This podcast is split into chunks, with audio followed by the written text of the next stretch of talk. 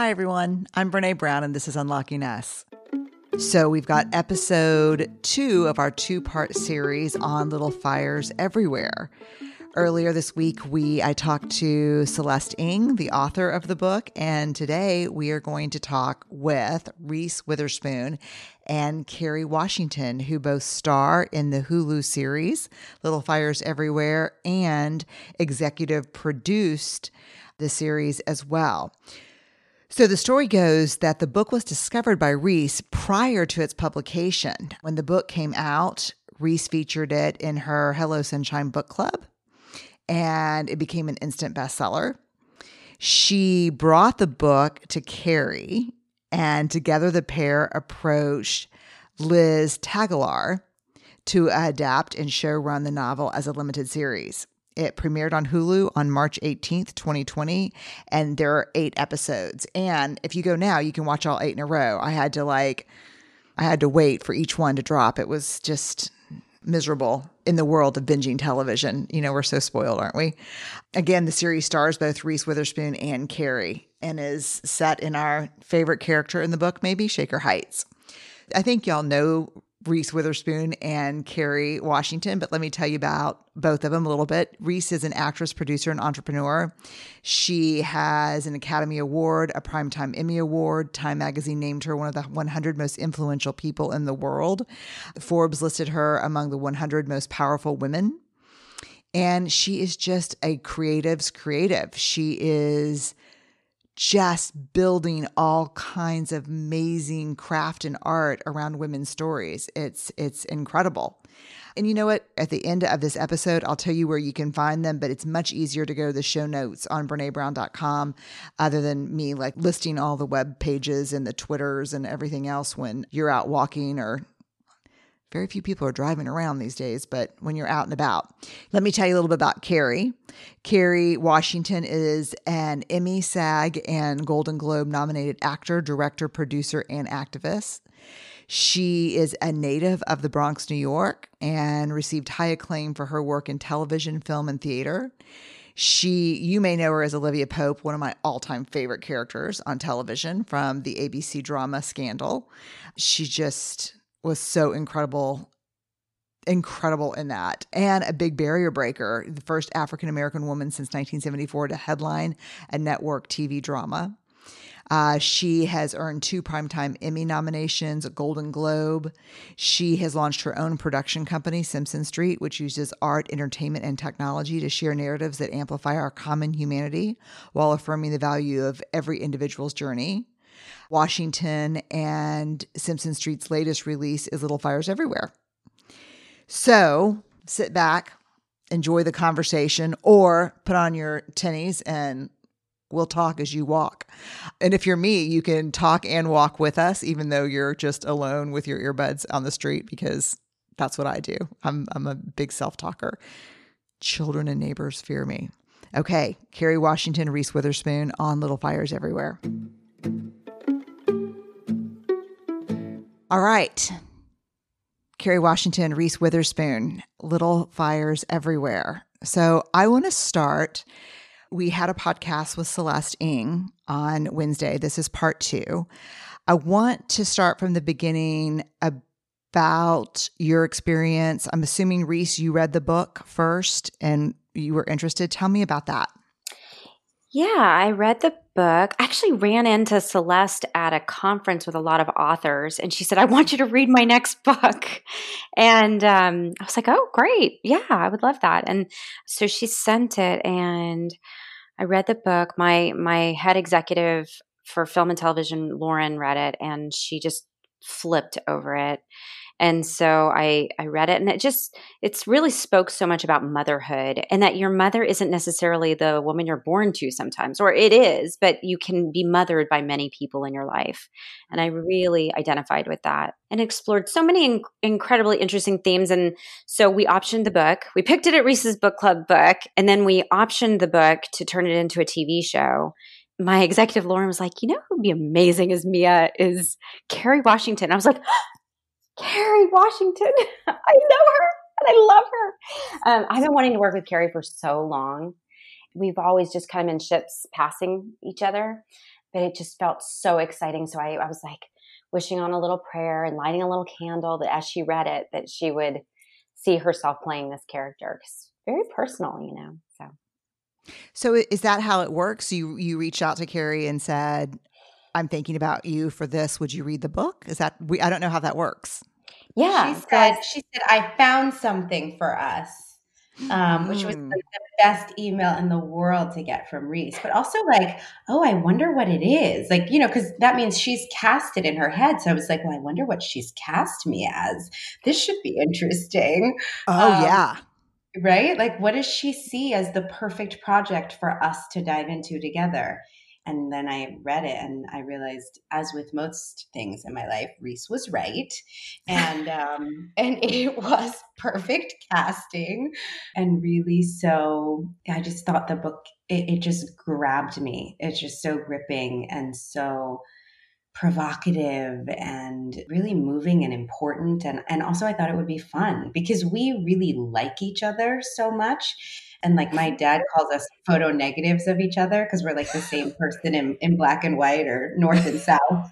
And so to be able to kind of get in the boxing ring and not play that, you know, do something so different from our sort of natural heart connection, I knew that it would require us to to sort of grow as actors too. So my first thought was reading I hope they never make this into a series.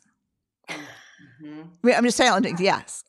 Uh-huh. Then I heard it was you, and then I heard it was the two of you. And then I was on like a prison calendar countdown until it came out. And and, and I'm going to tell you why. I'm going to tell you why. Why?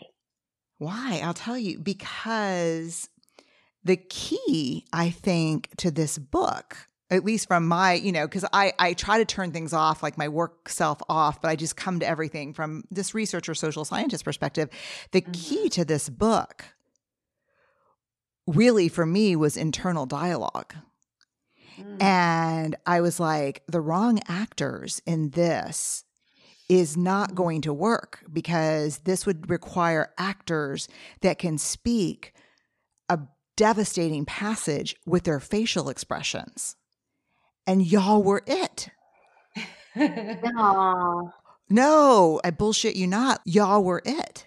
Mia and Elena had looks that I knew exactly what was going on. I would didn't even need to read the book, but I was like, "Oh my god, I know the the subtext and the thought bubbles and the you just inhabited these people in a way that was really breathtaking to me. Was it hard? Thank you for saying that, first of all. Thank you. Okay. What a mm-hmm. lovely compliment. Was it hard? I mean, I think we had so much respect for the the words and the Celeste. I mean, her book is just beautiful. If if if people can or they, I just wouldn't miss the opportunity to read the way she mm. speaks about motherhood and starting mm-hmm. over about having the importance of things burning to the ground to start over. There's a beautiful passage that Kerry's character says at the very end that is so um, vivid and descriptive about destruction and and change and passage of time. But was it hard? Yeah, it was hard. the characters are tough. My character is so rigid, and um, and I think the most the most difficult thing for me, and it was probably one of the hardest characters I've ever played, is that I tr- I was trying to invite people into her in the first right. few episodes because I knew where it was going wasn't going to make her very many fans. She is so so shut down and and rigid about her ideology and if I didn't let people in with a lot of warmth in the beginning, then I don't think they would have gone with me on the journey. I think. Mm-hmm. Mm-hmm. Yeah, you both play characters that Elena more so than Mia, but Mia to some degree too. You both played characters that I was not crazy about, but I could not turn off my feelings for them.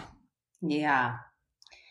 Yeah, I think that's true. I think both characters, which was part of the challenge of what Reese is describing, they are real people. So they are injured and wounded and broken and have figured out how to be functional in the world in a way that that allows them to walk around and protect their hearts but meanwhile we still wanted audiences to feel like like they knew them like there was room to invite them into their hearts and lives so it was interesting to play a character who's so guarded for both of us a character who's so guarded but who audiences could see themselves in their humanity you know like guarded oh, with sure. a reason guarded with a reason so that you you could get on board for the reason and for the familiarity of like i've been there or i or i know that person but but that doesn't mean that, that they're quote unquote likable It was funny because Lauren, who's our podcast producer, we were talking before this, and she said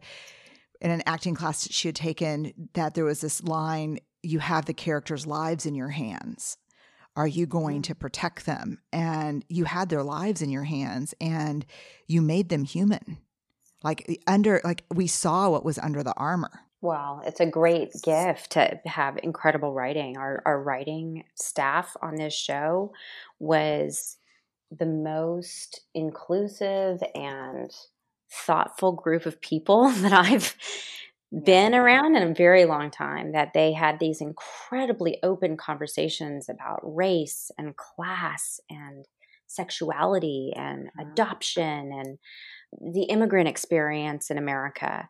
So that when Kerry and I arrived on set with these scripts, so much thought and care had already been put into the words and the journeys of these, not just our characters, but every character and um, and they have. I mean, you're talking about some of the most compassionate, truthful writers. They just dig deep, and they're not afraid of the ugly or the real, yeah. and they allowed us to to go to really tough places with each other. I think within the is it the first or the second episode you and I have that scene outside the bike shop. It's my favorite scene. I when I ask you to be my housekeeper, my maid. I mean, my uh-huh. housekeeper. I think it's the first. It's the first. Yeah. It's, yeah. It's the first. And it's then so I fun. immediately don't know what I've done wrong. And then I'm backtracking off of it, but I don't know why. I don't know how I've offended you. It's it's a really I, I think it's it's such a well written scene. And it yeah. was really fun to play with Kerry.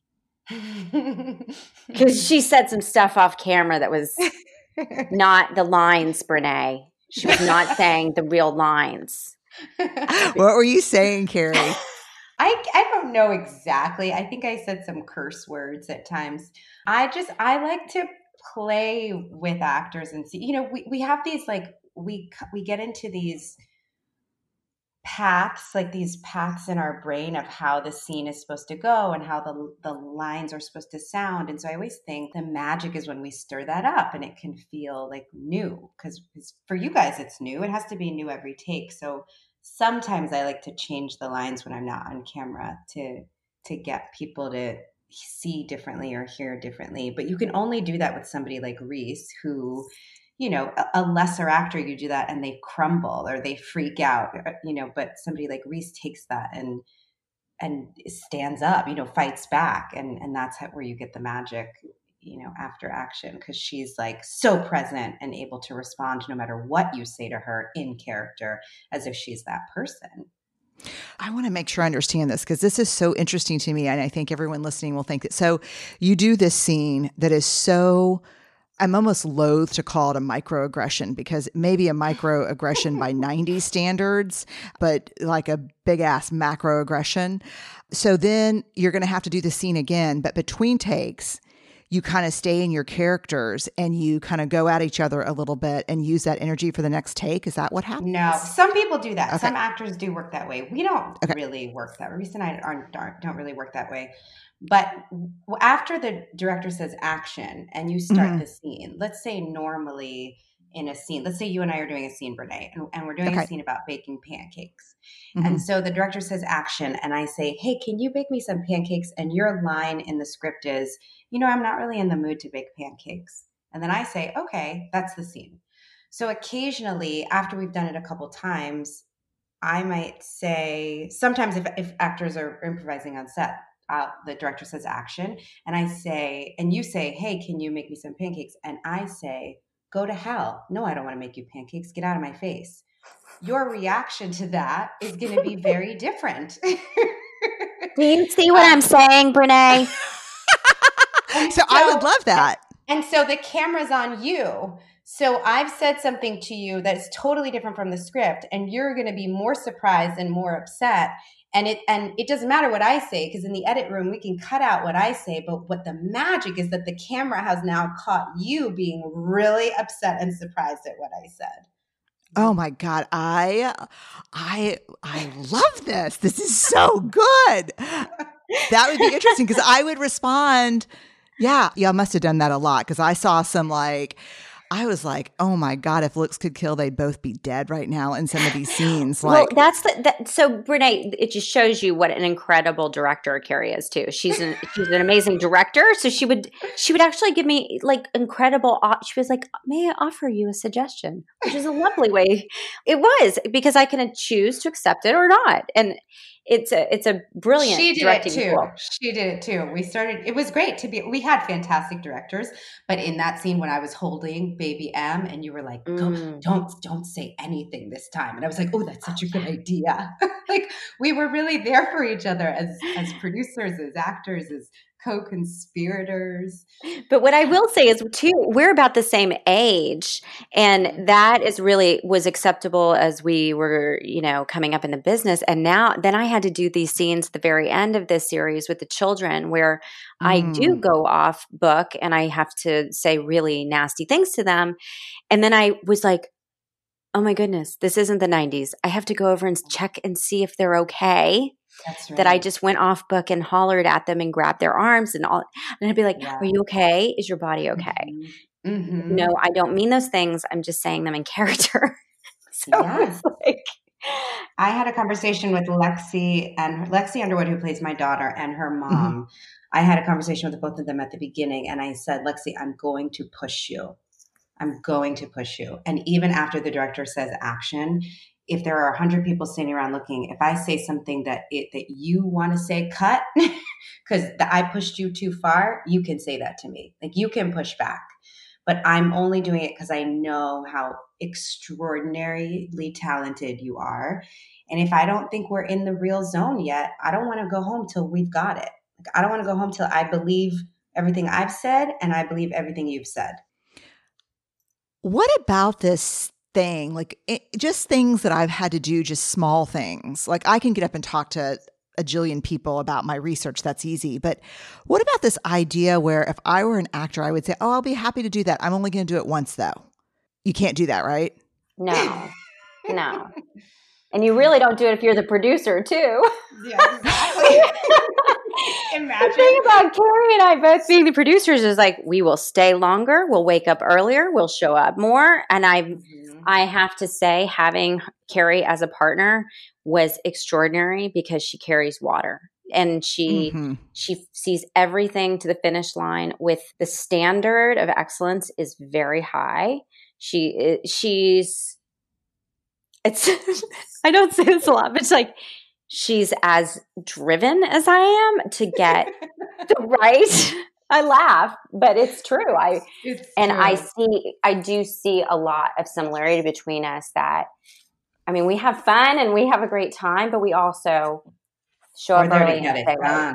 Mm-hmm. Yeah. I wouldn't want to just do it once because I don't want to like stay late or come in early. I just feel like if you have to do it a second time, is that vulnerable? Does that feel awkward? Everything about this is vulnerable. Everything. It's so, I mean, I think that's one of the reasons why so many actors I know are drawn to your work and your research is because you are studying what we have to do for a living. Like we, yes we really have to reveal our hearts to, to oh. tell the truth in the work. I mean, a lot of times what we're doing with the material is we're, you know, if you're lucky, if you're blessed as an actor, you get asked to play characters at the worst moments of their lives because that's good story, right? Like that's good totally. narrative. Is you want to what what people want to watch is is people dealing with with big challenges And so you we have to look at the material and look at the big challenges, whether they're internal challenges or external challenges, right? Like is the demon I'm fighting within me or is it a dragon I have to slay in on a green screen? Either way, I have to be fighting big challenges and that requires courage so, what in my experience, Kerry Washington, can, can I use to relate to what Mia is going through? What can I reveal about myself, Reese Witherspoon, through these other words that you don't know I'm talking about myself, but emotionally I'm talking about myself on screen? Like, that's what we're doing all the time. Yeah. God, right. I just, yeah, I just think, I just, I don't know. Okay, I want to. I want to. You do it. No, you just, do know, Brene, because you do it. You, you stand up I've seen I do it live at Royce Hall. You stand in front of all these people and you tell your story. I mean, if anything, you do it with more courage than we do because we at least hide behind the mask of the character, right? Like, I'm not telling you exactly what happened to me, but I'm telling you through her words what happened to me that made me feel a similar way. But I'm still hiding behind the character. You're not doing but, that. You're you're telling us all your stuff, and we love it. But I think if I, but I think if I had to do, like, I'm thinking of a couple of scenes. Like, if I had to do the scene in the last episode with Elena and her kids, and I'm not perfect. Yes, you mm-hmm. are. Or I had to do the scene where, oh my God, where Mia is just getting pounded by her daughter for lying and all the truth. Like, I'd be like, I'm going to show up for this one time and then I'm going to need to take off a week. And if you need another one, you're going to have to have somebody else do that. Is it hard yeah. to come in and out of that? I mean, do you just go like, "Yes, you are," and then, haha, can I have a cup of? Tea? I mean, like, do you, do you know what was crazy about that sequence with the four children and the very end? Is that first of all, I have to say, our incredible director, Lynn Shelton, was with mm. me and my mm. partner. And she passed away a few days ago unexpectedly and very suddenly, not COVID related, but just a, a rare disorder. And I just want to honor her legacy yes. of incredible as a director. She created so much comfort for us to be uncomfortable and a space for us to feel safe to lose control because that's what a director does. Doesn't judge you, tells you to be as vulnerable as you possibly can. When you think you're done to the last drop and you have nothing left, they say, "Can you do it one more time?" And they then they hug you at the end and say, "You mm-hmm. did it. It was amazing." Mm-hmm. And she mm-hmm. was all of those things. Mm-hmm. And I mm-hmm. came in as a veteran. You know, I come in and I've got my list of things. I'm like, I want to say this and I want to do that, and I'm going to go off book on that. And what I didn't anticipate was four kids who had never been in these kind of one of the kids had been in these kind of performances before, but the other three had never had to have a screaming, horrible fight on film with their parent to the point that it's like something terrible is going to happen to this family. So with Lynn together, we like found that with the children by we filmed all the children first we push them emotionally by hollering things at them. Oh, it's brutal. It's a terrible situation. But we got to the end of it and then they turned around and shot my side of it and I was fried. I was it was probably perfect because I was mm. just a raw nerve. And I'll never forget. I mean, it makes me want to cry. I'll never forget hugging Lynn and just saying like, look at what happened. Like we did that and it took four and a half hours to get that whole sequence but it's some of the most beautiful work. I'm so proud of it. I'm so proud of Lynn and the legacy that she left on film with this show. I mean, I remember our meeting with her because we didn't know what we did not know who we were going to be able to bring in to direct this because the show was so the show is so complicated and you have to be willing to traverse so many different ideas and themes and different perspectives. And and she she walked in the door and she solved our problem. Like she came in with this beautifully bound presentation with imagery and she shared so much of herself and the ways in which she related to the story and from so many different facets. Like how she related to elena how she related to mia how she related to Bebe. I mean she just really she gave all of herself to all of these characters and the world of this show and it is it's just so tremendous to now receive it as a gift from her heart you know mm. i gotta say that i did not know lynn but so many people who I love and respect have written things about her that make me just think that the world's a little dimmer without her in it. Yes, just that true. The people that I know that make art that is real and honest and vulnerable and truth telling seem to have a shared opinion of her. Yeah. That she made a lot of that possible. So she definitely left us with a gift. So let me tell you something interesting. I'm talking to Celeste and I asked her about the use of fire as analogy and metaphor. And y'all probably know this that she did not know how many times she referenced fire in the book, and that her agent said the publishing house wants a list of potential titles. So she reread the book. And that's where she realized how many times fire had been mentioned in the book. And one of the titles she put on three single spaced pages of potential titles was Little Fires Everywhere. She had no idea wow. consciously how much she was referencing fire. Mm. And is that news to y'all? Yeah, yeah. I didn't know that. That's yeah, I thought it was interesting story. because when you're reading and watching it, it's not just the fire analogies and metaphors, but it's the sense that I got both watching and reading of how flammable every single thing was during the whole time. It, there's so much tension about how this shit is going to go up in smoke any 2nd mm-hmm. The fragility of it. The fragility. right? Mm-hmm. The fragility of it is like it's going to take one tiny spark to set this whole thing ablaze. And so I just thought fire was so smart. The other thing that I thought was interesting is you know how everybody, when you fall in love with characters, you want part two, you want something different and of course we all want part two of this and I, there's not a book but when i asked her what she thought about the film adaptation she said what did you think and i said i got to consume two different things that were truthful and real and amazing and they were different stories and there were changes but there was such commitment and truth to the characters that never changed so some of the storylines change because what you need to do on film is different than what you do in a book as a writer. I mean, I know that. Mm-hmm. But the fidelity to the characters was so real mm. and it was so good. How do you do that? It was really important, even as we got to set, that we really incorporated more of Celeste's language, I think, because yeah. her language is really particular. You can make a show about motherhood and never say anything really profound about it.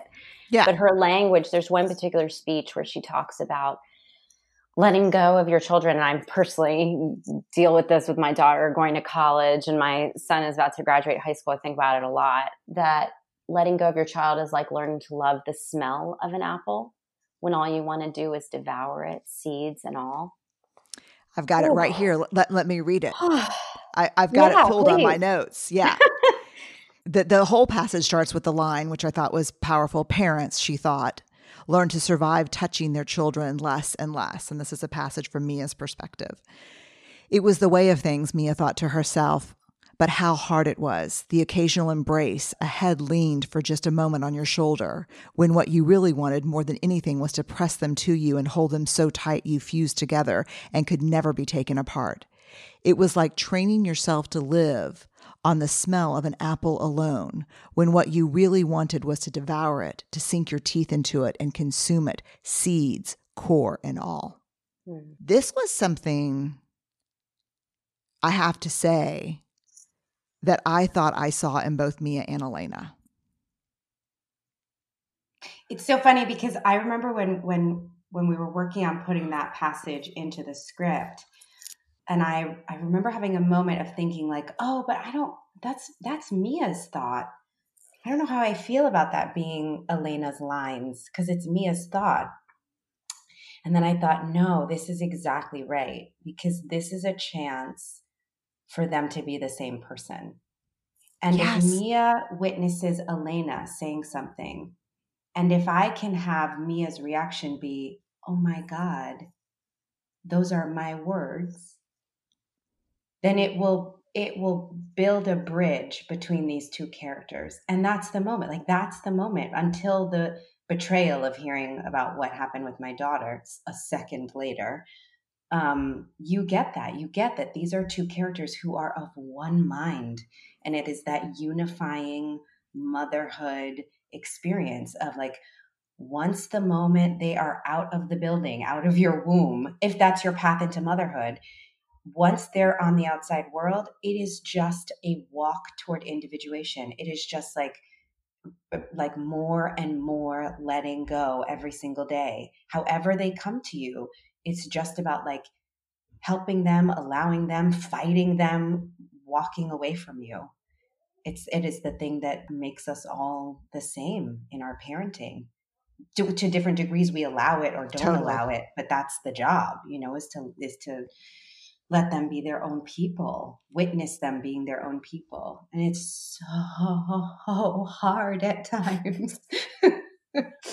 It is. Before we jumped on, Reese and I were talking. I have a 20 year old who's been quarantining with us for 12 weeks. And um, Same. Same. same, yes. And she said, I've got to go, I've got to go back to, I got to go back now. And, you know, and I thought, I can keep you safer here, Mhm. but she's got to go back now. And that's right, because I want her to grieve the life she has because it means she built a big life for herself. But, you know, it, it takes me to this other quote that I want to talk to y'all about. To a parent, your child wasn't just a person. Your child was a place, a kind of Narnia, a vast eternal place where the present you, where living in the past you remembered and the future you longed for existence all at once. You could see it every time you looked at her. Layered in her face was the baby you'd seen, the child she'd become, and the adult she would grow up to be. And you saw them all simultaneously like a 3D image. It made your head spin. It was a place you could take refuge if you knew how to get in. And each time you left it, each time your child passed out of your sight, you feared you might not a- ever be able to return to that place again. Mm. So beautiful. We saw that. We saw that in y'all. But isn't that interesting how we do? We layer the child like the I, I you know, my daughter Ava, I lay the I layer baby Ava over twenty year old Ava. Mhm. And it is my work as a parent of an adult child to let her become this individual that she needs to be that has nothing to do with my memory. It has nothing mm-hmm. to do with my hopes or dreams for what she will be. It has everything to do with those things that are of her own. And I feel, you know, like I think about my mom a lot lately and about letting go of this idea that your kids have to be a certain way or be a certain or live close to the house or close to who you are it's like the best thing my parents ever did was let me go but Mm, god mm, how mm. painful for them Jesus, painful. painful my mother spoke about it this morning i talked to her she was like it the the day you graduated high school i knew you weren't coming back Mm. You know, it's so funny. This is my my. I think my husband asked my mom, like, was it hard in college? Like when you, because she was describing how they they dropped me off at college, and I hopped on my bike in Washington D.C. and was like, bye, and like took off down the street. And my husband was like, was that hard? And my mother said, no, because this is who she's been her whole life. So she has been like, I have been preparing for, I had been preparing for that moment on that sidewalk since she did that same thing to me when I dropped her at preschool. She's loose. She's on her way. like- she was like, by that time, I was like, if I cry, it's on me because this is who this kid is. So Mm. interesting. But she cried what- then, you know, at preschool. Yeah, no, I, I, I do think I, I think one of the things that Celeste does that's amazing is re- gives us words to describe things that we do that we don't understand. Like I do think I see my Uh-huh. kids in 3D every time I see them. Baby Charlie, 15 year old going to high school Charlie, and 40 year old Charlie. Like I just feel like. Okay, I wanted to say this. It was interesting when I was asking her about the adaptation. I, I skipped it. I skipped this part because I wanted to share what she said. she asked me what I thought, and I said I thought I got you know to see two two different things with the same characters but the same story. Like I I loved both of them really equally. And she said she this is the analogy she used. She said, I don't know if y'all have heard it before, but she said one of her favorite songs is Hurt by Nine Nine Inch Nails. And she said, Man, I and I, I didn't figure her for a nine inch nails person, but I was like, right on. Okay, so that's great. and she said, and then you hear all of a sudden that Johnny Cash is gonna cover Hurt. And I just couldn't believe she brought this up because that's my all time favorite song is Johnny Cash singing Hurt. Yeah. And I said, Yeah, it's the best song ever. And she said, But you were worried about it as a Nine Inch Nails fan until you heard it. Mm. And then you thought, mm. Man, now I've got two beautiful things with the same words that I'm in love with. Mm, oh, that's really goodness. beautiful. Oh my Isn't that goodness. incredible? Yeah, Oof. that's amazing. And also okay. makes me so happy because that like we our our dream was to make something that we could feel proud of and that honored her, right? Like it starts with her. So the fact that she feels that way is just so fulfilling for us as producers. it's rewarding. Yeah, no, I, I mean that's that's the biggest hope when you when you option these books is that you honor these writers who have been working sometimes they've been writing these books for 10 years. Right. You know? And you're like, I can't mess this up. It's, it's stu- the stewardship is really big. Oh yeah, mm-hmm. and I I feel so responsible, and it was nice to share that responsibility with Kerry. yeah, I mean, so bra- bravo to, to y'all because for someone to feel like the difference is equally as beautiful and was fidelity to characters she built and breathed life into, that's a big deal. All right. And I can I say to, something else? Yeah. You know, what a time we're in. Like mm. that Kerry and I are able to get something like this made at this level. I think about six, seven years ago when I walked mm. into major studios with projects like this, and they were like, we're not making books, we're not making adaptations with two women starring in them. Mm-hmm. Like, about motherhood? About motherhood. and and you think about the years and years of lost storytelling. We were also, oh, as the actresses, told not to play mothers; it would age us. the death and of your career to be somebody. Really? Oh, mm-hmm. yeah. And when when streaming emerged and storytelling diversified and there was empirical data that more than just young white little boys wanted to see movies and television when it wasn't a guess anymore and there was like there was actual data that said there's an audience out there for these kinds of shows. It opened up a world for us as storytellers. So it's such a gift that I take so so much to heart that I'm able to be a producer with Kerry and bring a story that is so meaningful about a female, the spectrum of the female experience. Because mm-hmm. it's not just her and I. It, it's a it's a young Chinese immigrant woman. It's yeah. Um, a mother who can't conceive and adopts a mm-hmm. baby, and mm-hmm. there's all sorts of mothering in this show. And it's not binary. It's not like the good mom does this and the bad mom does this. It's like no, every person has done things that are, would horrify you yeah, as no. a parent. We, you know, someone said, oh, somebody said, oh, I can't believe she's screaming at her kids like that. I guarantee you, every person who watched it has watched someone scream at their children like that. Or is the person screaming at their children like that? Or got screamed at like that. That's right. Mm-hmm.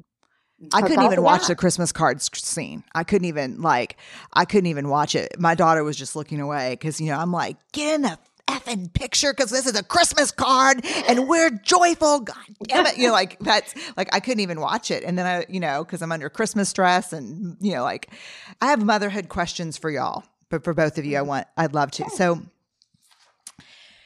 so this quote, this is from Celeste. It takes a minute for to read it, but it's it's worth it. All her life she had learned that passion like fire was a dangerous thing and so easily yeah. went out of control. It scaled walls and jumped over trenches. Sparks leapt like fleas and spread as rapidly. A breeze could carry embers for miles. Better to control that spark and pass it carefully from one generation to the next, like an Olympic torch, or perhaps tend to it carefully like an eternal flame. it reminds me of when I was getting my PhD. I got I got pregnant. We were trying to get pregnant, and I got pregnant the second year of my PhD program. And I remember going into school and telling my PhD committee that I was pregnant. And the first person to say anything was my committee chair, who said, "We really thought you had a career. We really thought you were going to be someone." Oh, and wow. yeah, and I re- I remembered a, a quote from Carl Jung that we had studied that said, The greatest burden a child must bear is the unlived life of its parents. And I thought about Pearl and I thought about Elena's kids and I thought about the burden of the unlived life. Because I think that's actually true. I do too. It's one of my favorite Jungian quotes. Yeah, I think it's true. So tell me how y'all, as not as people, not me and Elena, are making sure that that's not a burden that your kids carry? I don't know. Um, I don't. I just want to say I think it's a practice. Like I don't. I can't mm-hmm. sit here and say like I know that I am that I'm not giving my kids that burden, but I know that I'm conscious of of trying to lessen their burden by by attempting to live fully and authentically in my life and in my career you know knowing that that that you know it's not just about putting your own oxygen mask on first because self-care is important but also this idea that like i i will impact their ability to make choices for themselves if i don't make authentic choices for myself just to try to practice that awareness and um and ask authenticity of myself. It's, it, I mm. just I, I, attempt that practice. Trying not trying not to live small. I think is the big one mm. that I that I work on and work through. Yeah, I think that's really well said, Kerry. I feel like I practice the same sort of thing and try and, um, you know, I think I had Ava when I was really young, like 22 and 23 and we definitely talk about what was that like for me and it didn't diminish my dreams you know i was i was still working and and i never you know my mother had this incredible work ethic she had three jobs all the time so i never i never thought oh i'm going to give that up or i can't afford i i could afford to have a child at that time but i do think about i guess I don't know. I sometimes I think people burden their children with their expectations for them. And because it is the life they didn't live, I've lived a lot of great parts of my dreams. I think I see people putting their ideas of what they wanted onto their kids. And I try really, really hard just to say, what do you want? And really work on cultivating that language out of them. And let's, let's focus on that too and you don't have to be good at everything but let's focus on what your dreams are because this is the time when they're like 16 to 25 is when you have to really start doing that emotional psychological investment in them and going okay okay but let's be practical is that a good idea how are you going to get there okay what what have you done to to get to you towards your goals and dreams today so it's really fascinating to me how you have to pivot as a parent as your children get mm. older Oh God, and, yeah. Ah, it, it's somebody. I mean, I'm sure lots of people have written books about it, but it's just it is really a completely different skill set. And I find people going, just be like me, or or, or just do what I say. This doesn't work like that. You have to yeah. earn your adult children's respect, and I think. You know, one of the things I think, Brené, when when I oh, so beautifully said, Reese, I, when I think about that quote, I don't just think about parenting I first have to think about myself as a daughter because I first have to ask myself, like, how was I impacted by my mother's unlived life? And then, like, can it stop with me? Right? Like, can this sort of mm. generational ideology mm. that's been passed on, it was passed on to me. I know, I know exactly and I've thought about it a lot. We, Reese and I joked around that because we were we were teenagers in the '90s, so in a lot of ways, playing these characters, it was like stepping into our mother's shoes because Oh, our bet. mothers were parenting teenagers in the 90s. So I, I thought a lot about my mom and about my relationship with my mother in the making of the show. Um, I mean, a lot. And and so I think about that a lot, that idea of like, okay, let me start with me and how how can I make sure that I'm I'm processing my mother's unlived life in the right ways for myself so that I'm not passing that on to another generation. Mm. it's a generational trauma, I think. And I do think I I love both of your answers so much and I'm grateful for them because they they they help me think about my own. I always say that my mom gave up way too much and everything and it cost her a lot. I gave up a lot less but had a lot like one like it's a practice for me too and it's also about letting my kids be what they want to be, but I also think the one thing I hope Ellen can do better than I did is I went ahead and went for the big life but still struggled a lot with the guilt of the choices I had to make. I had to miss stuff. I mm-hmm. had to be out of town during things. So I'm hoping maybe Ellen can, maybe Ellen will do big life, less guilt, and maybe then, you know, a granddaughter somewhere down the line, you know. So I do It's think like there's the pendulum, hopefully the pendulum will swing Yeah. toward the center. Yeah. Yeah, that's what, yeah, I hope so. Okay, last question for y'all. One of my favorite characters, the one that I, I had a hard time loving, but I had some empathy for, but I would definitely position as a character, a, a main character, was Shaker Heights. There's no Mhm. question to me that that town was a character in the book and the film or in the Mhm. series. Um, and what was interesting for me is it made me think for the first time as a researcher. In fact, I've opened up this whole line of inquiry as a researcher since seeing, reading the book and seeing that. And, and it took the book, but it also took the series. It took the cinematic expression of the book for me to really get to this.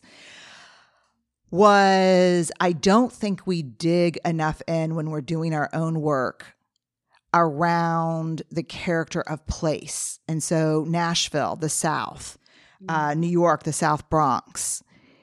Tell me in a sentence or two what those characters, how those characters shaped you, just like we saw these characters shaped by Shaker Heights. How did the South of Nashville shape you, Reese? How did how did South Bronx shape you, Kerry? Oh my gosh. I mean, it's everything to me. It's so much, you know, and it's so on my mind all the time. Like growing up in Nashville, I had a really safe childhood. I had a really good education. I grew up mainly with my parents, both worked a lot. So I spent a lot of time with my grandparents, like a lot. And that was so formative for me. Two people also who grew up during the Depression and through so much hardship through many world wars, they just had a different worldview. They didn't have a lot of excess. They grew a lot of their own food in the backyard. They loved simple pleasures, reading, playing cards. So I grew up with a lot of that. And this quarantine has reminded me I have a lot of resources because of my grandma and grandpa. I just went right back to that. Oh, you know, not that I'm a homesteader or whatever, but planting in the yard is a half day activity. and um, the the beauty of watching birds in the yard. I mean, this sounds so dumb, y'all, but I have bought a bird bath and fill that bird bath up every day and watch those birds. And it just I, I see you on Instagram doing these things, and I'm like, is she plant? Is she planting? Or yeah, yeah. So so yeah. So those fingerprints are on your heart. For sure. But I also, I will say, as it pertains to the little fires, the way we spoke about race in our primarily white community was w- with words like, well, we're colorblind. We don't, we don't Mhm. judge p- people for the color of their skin and, and we see everybody as the same.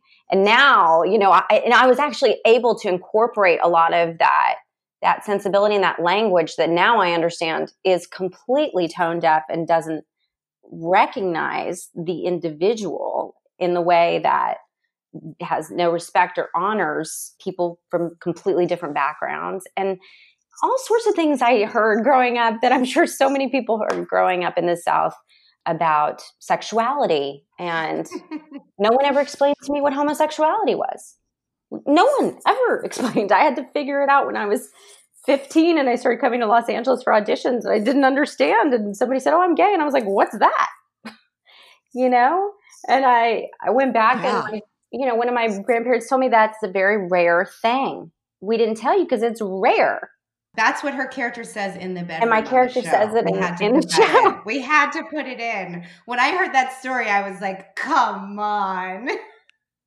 and they said we didn't explain it because it doesn't happen very often. Very, very, often. Rare. Rare. and uh, you know, that's just not but it that was the language that you had and you have to understand where and I think I'm, you know, I'm grateful that my children watch the show because they get to see like that's what we were told. And yeah, no. There wasn't the internet and you didn't have no. this sort of great way to communicate and share ideas like we do now. Mm. It's true. Kerry, South Bronx, shaping. Oh man. I mean, I always joke that I'm like the the twin sister of hip hop because we were both born in 1977 in the Bronx. and that's kind of how I feel like like that I that I come from this magical art form, you know, where this magical art form was born in a place where people didn't have instruments, right? Like the the funding for schools were cutting music lessons, so there weren't instruments in the home, and a lot of homes didn't have electricity. So you plug your record player in to the electricity that's flowing down the sidewalk and you turn your record player into an instrument by creating sounds and beats off of an electronic device. Now that's now called a DJ and everybody has one at their wedding. but it, but that's an art form that was born out of not having, right? Like we we didn't have out of need. Yeah, we we didn't we weren't being taught poetry, but we created poetry and and rhythm and music and dance on cardboards on the sidewalk. Like we we learned how to spin like yogis on cardboards on the corner because we didn't have dance studios. And there's something to that that resilience of being from a place where we can make magic out of nothing you know what is now a billion dollar industry and a, a music form that feels like it belongs to a global community. But it came from my neighborhood and people looking for joy and rhythm and that even that experience of you know that housing those housing projects it was it's just like it, it's a tradition of making love and joy when resources are limited. And and i so i think i feel the same way you know that reese does around in this time feeling like we are resilient you know that that um that Glennon phrase of, you know, we can do hard things. Like we can do yeah. hard things. Like you don't mm-hmm. grow up in the Bronx and and not know that you can do hard things because hard things are happening all around you. I was describing this game we used to play at my pool. In my in, in the, my neighborhood was four buildings. I didn't grow up in the projects. I grew across the street from the projects, so projects adjacent. And there was a pool in the middle of our four buildings, and we played this game called All Sharks Under, where I was the first girl in my neighborhood who was invited to play All Sharks Under because I'm such a good swimmer. Um, but I, the point of the game was to get from one side of the pool to the other side of the pool without coming up from air. And you know people would try to tackle you. I was describing this to my kid's swim teacher a couple years ago and she was like that doesn't sound like a game. That sounds like child abuse. Like that sounds really dangerous. Like people could have died. And i was like well it was the bronx. So like it was dangerous no matter what so you know if we're gonna be in the pool we're gonna play dangerously and we're gonna we're gonna be fierce and we're gonna we're gonna get to the other side. All right. Well i have I to love say you, kerry you're the greatest. I, I, yeah like like dangerous or not in the water outside the water it's the bronx. Yeah. there's gonna be sharks yeah there's gonna be sharks. involved yeah. We're not dolphins in the pool. It's not all dolphins under. It's all sharks under and I am buying close. a bird bath. I love you so much. I'm buying a bird bath today. That's amazing. And y'all, simple joy, just simple yes. joy. It made me cringe. It made, not what's the word I like. It made me flutter a little bit when you said that because my grandmother's favorite thing was to drink instant iced tea and smoke her cigarettes while watching her bird bath oh in God. San Antonio. Yeah, and so like I, wish I could have a cigarette because I would go out there and watch my bird bath as well. One last thing I want to say because I think it's really important. I'm a big fan of Austin Channing Brown's anti racism work, and I kept thinking of this quote from her when I was watching the series. When you believe niceness disproves the presence of racism, it's easy to start mm. believing bigotry is rare and that the label racist should only be applied to mean spirited intentional acts of discrimination. Your mm. politeness will not save you from the dehumanization white supremacy wreaks on yourself and the world. Niceness has yet to save us from the distortions of racism, and it won't. Niceness will never be enough. Mm. Wow, that's powerful. Yeah, and I just kept thinking, like, I just kept thinking of Austin Channing Brown's quote, just the same. Okay, yeah. we're yeah. we're no, getting off right now. That's incredible. Thank you for sharing that, and thank yeah. you for having this conversation with us about this about whole week. I know this whole week. Can I yes. say, Renee? I do think you know when we talk about the themes in this show, it's great to watch it with kids that are the right age mm-hmm. because it does talk about if you are not talking to your kids about racism, about class, about sexuality. They were talking to somebody about it. And they're getting it, data somewhere. They're getting data somewhere. And because it brings up questions. It doesn't answer things for you, this no. show. You right. you turn off the show, and my husband was watching it separate from me because he goes, He'll come and go, What does this mean? Why, why are you so mean to her? Why is she so mean to you? You, you, you it's important to process. It's like, so good, right? So good. I wish I had a video camera. I, I said to Reese, like, I needed to be filming Nnamdi watching this series. Like, he would jump off off the, no, no. Like, he was so, like, it was a football game. He was so in, so in. But also, we would have to process it. We would have to talk about it. Oh, Ella and I had to talk about it every time, but like yeah. for a long time. Yeah. All right. I want to be respectful of your time. So, this is my rapid fire 10 questions. I've never done it with two people. I'm going to switch back and forth because one of you will have a split second to prepare, and I know how you actors work. Okay. I know. I, now I know the inside scoop. Okay. Number one, Reese, you go first. Fill in the blank. Vulnerability is daring greatly. Cheat, cheater. She's okay. student. She's such a good student. She's such a kiss ass good student. Kerry, vulnerability is hard. Number two, Kerry first. You're called to be brave, but your fear is real. It's stuck in your throat. What's the very first thing you do? Try to breathe. Reese. Acknowledge it. Mm. Reese first. Something that people often get wrong about you that I'm organized. I'm not. I'm a mess. Oh, you're not? Mm-mm. She is. Wow. Okay. Kerry, what is yeah. something people often get wrong about you? That I'm serious all the time. those are two good things. I would have thought both of those. Okay, Kerry first. Last show that you binged and loved. Little Fires. Other Jesus, they're cheaters, y'all. Binge, I watched that in the edit room nonstop. Um, okay, last show that I binged and loved. I am binging the Michael Jordan doc, but I don't know that I'm loving it. I got to be honest; it's causing very conflicting feelings in me.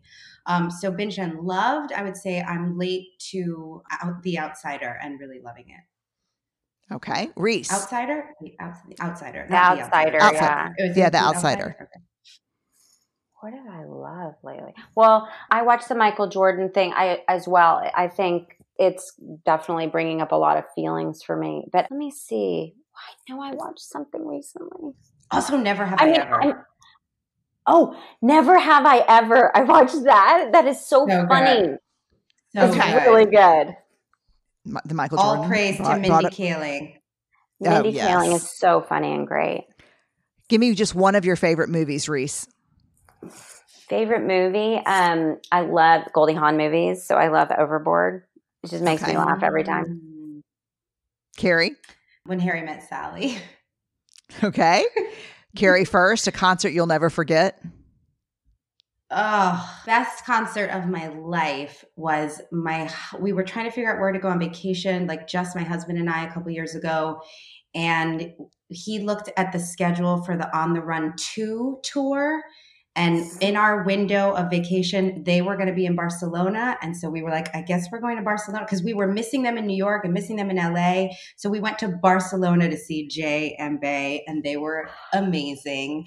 And it was it was like a perfect romantic, like whirlwind concert weekend in Barcelona. God, that sounds that sounds amazing, actually. Right? So okay, fun. Reese, a, con- a concert you'll never forget.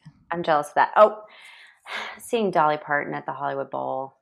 I, I can't, y'all. I can't. She plays every instrument. She plays like seven, Ugh. ten instruments. Ah, She sings like an angel. She's so underestimated can on the instruments. Yeah, I mean, my favorite Dolly cover is like your Johnny Cash cover, which is uh, you Mhm. never thought it could be beat. Stairway to Heaven, Dolly Parton. Oh, I've never Never heard it. oh, it's haunting. You have to listen to it. Oh, I'm sure. Okay. It's amazing. All right. I think Reese first, favorite meal. Oh, I'd have to say probably something southern like fried chicken and biscuits. Mashed potatoes, gravy. Yeah, fried okra. Oh, fried Just like fried Oh, things. Oh, and, bana- and banana cream pie. Okay. Low carb, Kerry. um, I love Latin food. Like growing up in the Bronx, I love Caribbean food. So like you know, arroz con pollo and pernil and just all that. Just so good. So y'all both want foods that take that take you back, take you home Yeah. foods. Okay. yeah Caribbean food. What's on your nightstands? Kerry first. Like like book wise, what's on my nightstand? Anything. Oh, I have my my nighttime vitamins by my bed. I'm I'm on a lot of vitamins right now, and I just finished Alicia Keys' book, More Myself, and I I listened read to some of it. I listened to, and some of it I read. So I have it by my. I mean, I'm I just. She she So wanted to send it to me because she name drops me in the book. So she was like, "Can I send you something to make you smile?" But it was at the beginning of COVID, and I was like, "I am not accepting packages." You're such a I'm such a dork. It was like that rule first, follower. it was like those first few days where I was like, I am sorry. I'm sure whatever you have will make me smile, but I cannot accept it into my heart at this moment. Um, so then I emailed her a couple days ago and I was like, Were you going to send me that book? And she was like, Yes. It's so it's such an important book. It's beautiful and so I. I uh, interviewed her for it for the podcast, and it I was know I need a to great listen to your conversation. podcast. I'm sure it was great. It was good. Okay, you, what's on your nightstand? Five thousand books, Reese Witherspoon. Yeah, I'm re I'm actually rereading because I'm supposed to talk to some kids that aren't having a graduation next week. So I'm reading um, Marian Wright Edelman's book, The Measure of Our Mm. Success, Yeah, again because I read it when I was 19 and it really spoke to me. It's a letter to her sons on their 18th birthday, and it's really Yeah. it's a great book, and it's a good gift for a graduate. Oh, The measure of our idea. success. that is an amazing graduation idea. Never thought of it. Okay, You know, her son is Ezra Edelman, who directed the OJ documentary and won the No, I Oscar. didn't that's know her that. son. That's her, Oh, I that's didn't her know son, that. Ezra. Uh-uh. Mhm. Oh, that's Yeah, amazing. He's, a good friend of ours. okay, Reese. A snapshot of an ordinary moment that brings you joy in your life right now. Just an ordinary moment. The bird bath. Hello, covered in there. Are you listening, Brené? Yes. I barely. Kerry, these two are such Um, shit starters. Don't even take that. Don't even take that sweet like, hey, it's pretty. No. Something that's bringing me joy right now. The circle time with my kids. Like we do like a real kindergarten circle time in the morning where we have a little magnet board and we change the date and we talk about how everybody's feeling and and just having that also it helps me actually remember what the date is and what day of the week it is because I must teach it to them.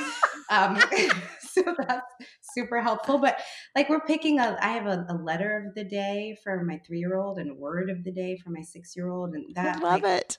that circle time in the morning is really it's it feels like such a great ritual All right, last one. What's one thing you're both grateful for? Health, health of my family. help for sure i would have to say particularly now obviously health a roof over my head water to be able to wash my hands with soap and water She said one thing, Kerry. sorry and also you i was gonna say you but now i take it back Here we go. i'm super grateful for reese when she's being nice to me All right, closing with this quote from our friend Celeste Ng Rules existed for a reason. If you followed them, you'd succeed. If you didn't, you might burn the world to the ground. I think Reese and Kerry should continue burning the world to the ground. I love it. Amen. Every minute of it. you of too it. sister you too Well, we will from your mouth to God's ear. Y'all take good care of yourselves. All right. Thank Bye, you, Brené.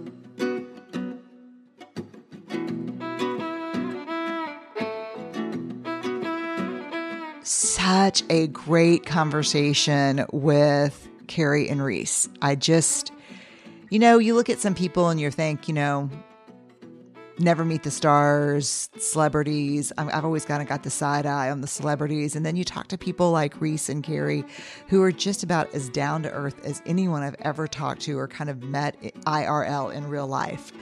If you want to go to the show page and figure out where to follow them, where to find them, you can do that. I can tell you a lot of it's pretty easy. Kerry on Twitter and Instagram is just Kerry Washington. Reese Witherspoon, her website is hello sunshine.com. She also owns a clothing company, Draper James, and that's draperjames.com. And Twitter, she's Reese W. And Instagram, she's Reese Witherspoon. And again, you can go to the show pages on BreneBrown.com and learn more about them, learn more about the show, learn more about Celeste Ng and her incredible book, Little Fires Everywhere. Y'all have a good one. Stay awkward, brave, and kind, friends.